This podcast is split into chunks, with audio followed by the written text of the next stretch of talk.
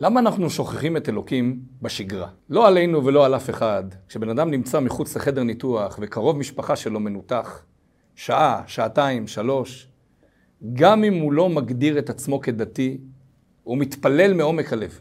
בין אם הוא אומר תהילים, בין אם הוא מתפלל בשפה שלו. הוא אומר, אלוקים, זאת שעה קשה שלי. מישהו שאני מאוד מאוד אוהב נמצא במקום של סכנה. אני יודע שזה חיים או מוות, חס ושלום. תעזור לי, אני מבטיח להשתנות, אני מבטיח לעשות, וכאן הוא נודר נדרים ואומר הבטחות, ואני אעשה ככה ואני אעשה ככה. העיקר שיהיה לי בעזרת השם הצלחה ושהוא יצא מהניתוח בריא ושלם. ואחר כך מה? יצא מהניתוח, ועבר יום, ועבר יומיים, ועבר שבוע ושבועיים, והחיים חזרו לשגרה, והכל בסדר, והכל שקט, ואנחנו שוכחים את אלוקים. שוכחים על הימצאות אלוקים בשגרה. למה?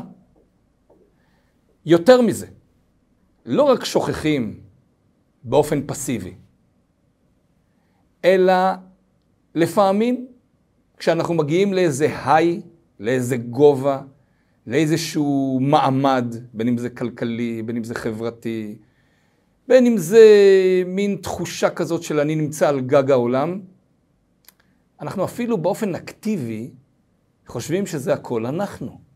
אנחנו עשינו. הנה עובדה, למדתי, השקעתי, עשיתי. יש לי כסף, יש לי מעמד, יש לי השכלה, אני יודע איפה להשקיע במקומות הנכונים, והנה, בשביל זה אני נמצא במקום שבו אני נמצא. וכאילו, אלוקים זה רק בצרות, אבל עכשיו אני, אני מצליח מאוד, אני לא ממש צריך את אלוקים. אז אלוקים זה למסכנים, אלוקים זה לזקוקים. הסיפור הידוע מספר על אותו אחד שמחפש חנייה בתל אביב. הוא מסתובב כבר שעות ולא מוצא חנייה. והוא כבר מתוסכל, והוא אומר, אלוקים תעזור לי, תן לי למצוא מקום חנייה. ברגע שהוא גומר את המשפט, הופ, מישהו יוצא החוצה מאיזשהו חנייה. תוך שנייה הוא מתמקם בחנייה הזאת, ואז הוא אומר, אלוקים, תודה רבה, אני הסתדרתי כבר. מה זה הסתדרת? זה אלוקים עשה את זה. זה לא אתה הסתדרת. הפסוק בפרשת השבוע, פרשת עקב, מתאר את זה בצורה מאוד מאוד תמציתית. פרק ח', פסוק י"ד: ורם לבבך ושכחת את השם אלוקיך.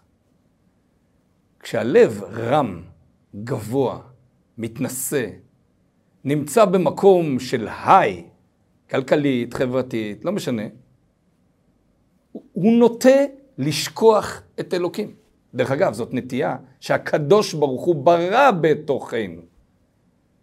זאת נטייה מובנית של המין האנושי, או אפילו של יהודי, מצד גופו, לשכוח את הקדוש ברוך הוא.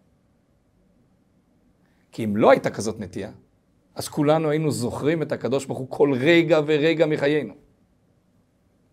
והיינו צדיקים, לא רק נסתרים, אלא צדיקים גלויים. כי אם אתה זוכר את הקדוש ברוך הוא בכל רגע, אתה רק מחפש לעשות מעשים טובים. ואם אתה זוכר אותו כל רגע, אתה לא תעשה מעשים שליליים. אבל אז, אז לא קוראים לך אדם, קוראים לך מלאך.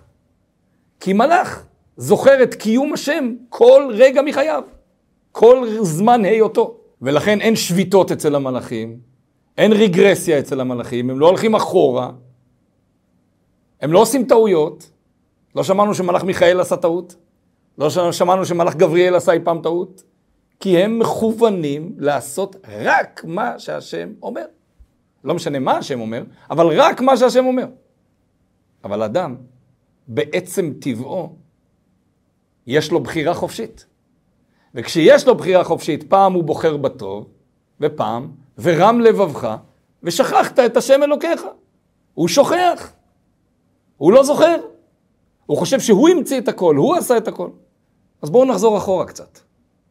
לניסיונות, לכאבים, לקשיים, קשיים פיזיים, קשיים מנטליים, קשיים רגשיים. למה השם מביא את כל הניסיונות האלה? הוא רוצה להזכיר לנו את קיומו. כי כשאדם מגיע לדיוטה כזאת תחתונה, שהוא שוכח על הימצאות השם, הוא כאילו מכריח את הקדוש ברוך הוא להאיר אותו בצורה חדה. זה כמו השכמה של ילדים בבוקר לבית ספר. אז יש ילדים מתוקים כאלה, שאתה אומר מתוקי, בוקר טוב, נטילת ידיים, הם קמים, הם מתלבשים, הם נוטלים ידיים, הם עושים, הם הולכים, הכל בשמחה ובחפץ לב. ויש ילדים כאלה, שכדי להעיר אותם צריך אה, להיות מאוד יצירתי, זה לא מספיק התקום. אז כל הורה ממציא דרכים איך מקימים את הילדים. אבל כשדרך אחת לא עובדת, אז אתה עובר לדרך היותר קשה. ויותר קשה ויותר קשה ויותר קשה. אז כשמדובר על ילדים, בסוף יש לזה איזשהו רף שאליו אפשר להגיע. אבל כשהקדוש ברוך הוא רוצה להעיר את הילדים שלו, הוא יעיר אותם. וחס ושלום, חס וחלילה, אם הם לא יתעוררו, הם יצטרכו להתעורר, כמו שציירנו את זה בהתחלה, אדם עומד מחוץ לחדר ניתוח, אין כזה דבר לא להתעורר. הוא יתעורר.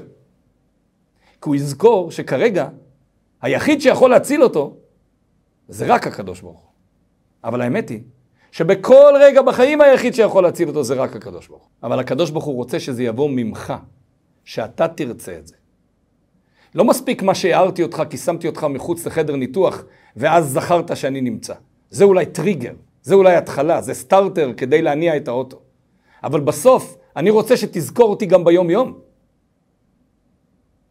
אז למה הטבעת בתוכנו, אלוקים, את היכולת לשכוח אותך? כי דווקא בגלל שיש לך יכולת לשכוח אותי או להתעלם מהקיום שלי, לכן אני כל כך חפץ שאתה תזכור את הקיום שלי. כי זה אתה זוכר את הקיום שלי. לא מלאך שמתוכנת לזכור את הקיום שלי. זה אתה מהבחירה שלך, מהמקום שלך, זכרת את דבר השם. זה בעיני הקדוש ברוך הוא מאוד מוערך. זה בעיני הקדוש ברוך הוא פסגת הבריאה, תכלית כל הבריאה. שהאדם מצד עצמו, למרות שאין תזכורת חיצונית, יזכור שהקדוש ברוך הוא קיים, בין על דבר שלילי, בין על דבר חיובי, בין על סתם דברים שהם ניטרלים, זאת תכלית הבריאה. אז מה אנחנו עושים עם כל טבע שלילי שיש לנו? אנחנו פשוט מקבעים אותו ואומרים זה מה יש? יש סטיקרים על מכוניות. אני נהג עצבני. אל תרגיז אותי. מה אומר הסטיקר הזה? לי יש טבע של עצבים, לי יש טבע של אש, אל תדליקו אותי, אל תתעסקו איתי. אם אני אתעצבן, זה הכל בגללכם. כי עצבנתם אותי, כי צפרתם, כי עקפתם, כי אמרתם, זה לא אני. לי יש טבע של אש, איך אתם מעיזים להתעסק איתי? מה התשובה? יש לך טבע של אש? תנתב את זה לדברים חיוביים. זה נכון שיש לך טבע של אש, זה נכון שאתה אנרגטי, אבל למה זה יוצא רק בעצבים? זה צריך לצאת בדברים חיוביים. אז יש בנו טבע לשכוח את הקדוש ברוך הוא, כמו שאמרנו עם אותו אחד עם החנייה. יש בנו טבע כזה, נכון? ויש לנו טבע של התרוממות הלב, של הרגשה של אני קיים, המציאות שלי קיימת. מה אני עושה עם זה? זאת השאלה. להגיד זה מה יש, זה לא פתרון. זה מה יש, זה דבר שיכול להביא אותי רק לשלילה ולמעשים אה, לא נכונים. להגיד אני לוקח את הטבע הזה ואני עושה איתו משהו חיובי, זה כבר פתרון. אני לוקח את אותו ורם לבבך, גבות הלב, הרגשה שאני על פסגת העולם. ואני אומר, אלוקים, אתה הבאת אותי לפסגת העולם. יש לי תחושה מאוד גבוהה של רום בלב, של גובה. עכשיו, עם הגובה הזה, אני מביא אותך למקום הזה. יש פסוק שאומר, ויגבה ליבו בדרכי השם. יש לי גבות הלב, אני מרגיש מצוין, ואת הקדושה אני מביא איתי למקום הזה. יש עשירים שגבות הלב שלהם גורמת להם להסתכל על כולם כבעלי מעמד נמוך. גם אם הוא מפזר צדקה, הוא נותן את זה במין תחושה של אני העשיר ואתה העני, ואני זורק לך מטבעות, זורק לך שיריים. ויש עשירים שמביאים אותך למקום הזה, שכל מי שבא לבקש צדקה מהם, הוא מתרומם איתם ביחד, ויגבה ליבו בדרכי השם. כי מזכירים לעצמם, זה לא אני במקום הזה. גם גבות הלב שלי היא כי אני רוצה לרומם את עצמי ולהביא את הקדושה למקום יותר גבוה. אני רוצה לנצל את הכישורים שלי, את היכולת שלי, את הכסף שלי, את המעמד שלי, את החוכמה שלי, ולהגביה את כל העולם איתי ביחד. כי לשם אלוקים רצה שאני אגיע. הוא לא רצה שהעולם יהיה רק עניים, הוא גם לא רצה שהעולם יהיה רק עשירים. הוא לא רצה שהעולם יהיה רק חכמים, או רק טיפשים, הוא רצה שהעולם יהיה מעורב. אבל מהחסרי דעת הוא ביקש להיות הם, ומהבעלי דעת הגבוהה ביותר הוא ביקש שיהיו הם, ומהעשירים הוא ביקש, בואו תיתנו צדקה במקום הזה, אבל בצורה מאוד מגביהה את כל העולם. אז אנחנו טובים מאוד בלשאול את הקדוש ברוך הוא, ולמה, ולמה, ולמה, ולמה אין לי את זה, ואין לי את זה, ולמה אני סובל, וכולי וכולי.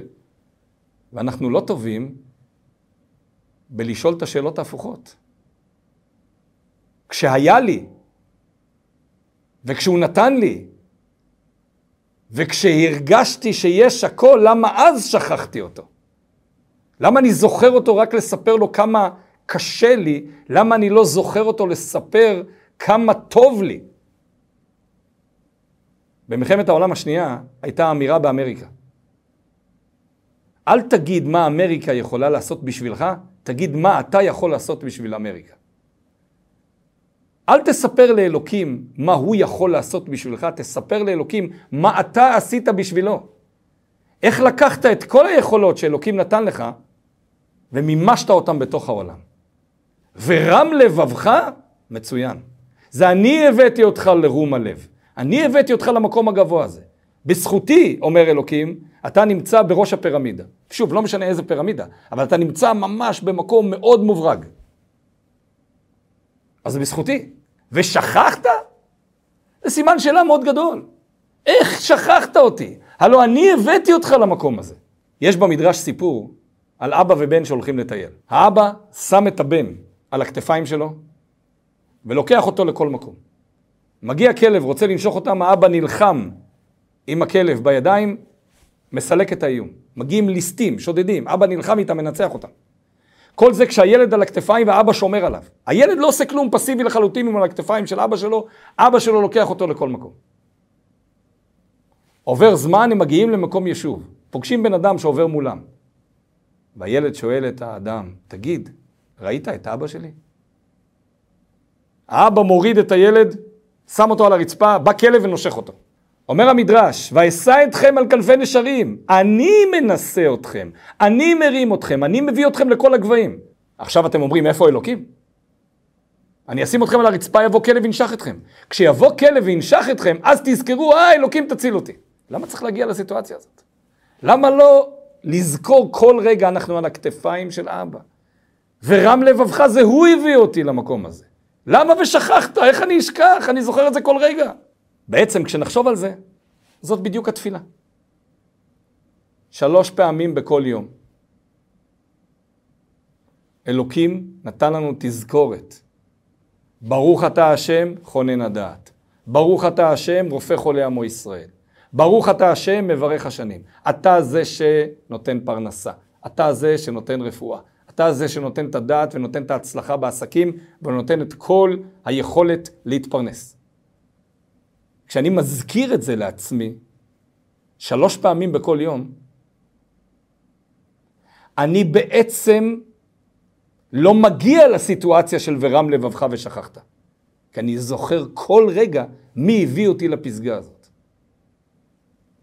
אז אם שאלנו בהתחלה, איך יכול להיות שאנחנו שוכחים את אלוקים בשגרה? למה צריך לזכור את אלוקים רק כשיש צרות? התשובה היא בדיוק הפוכה.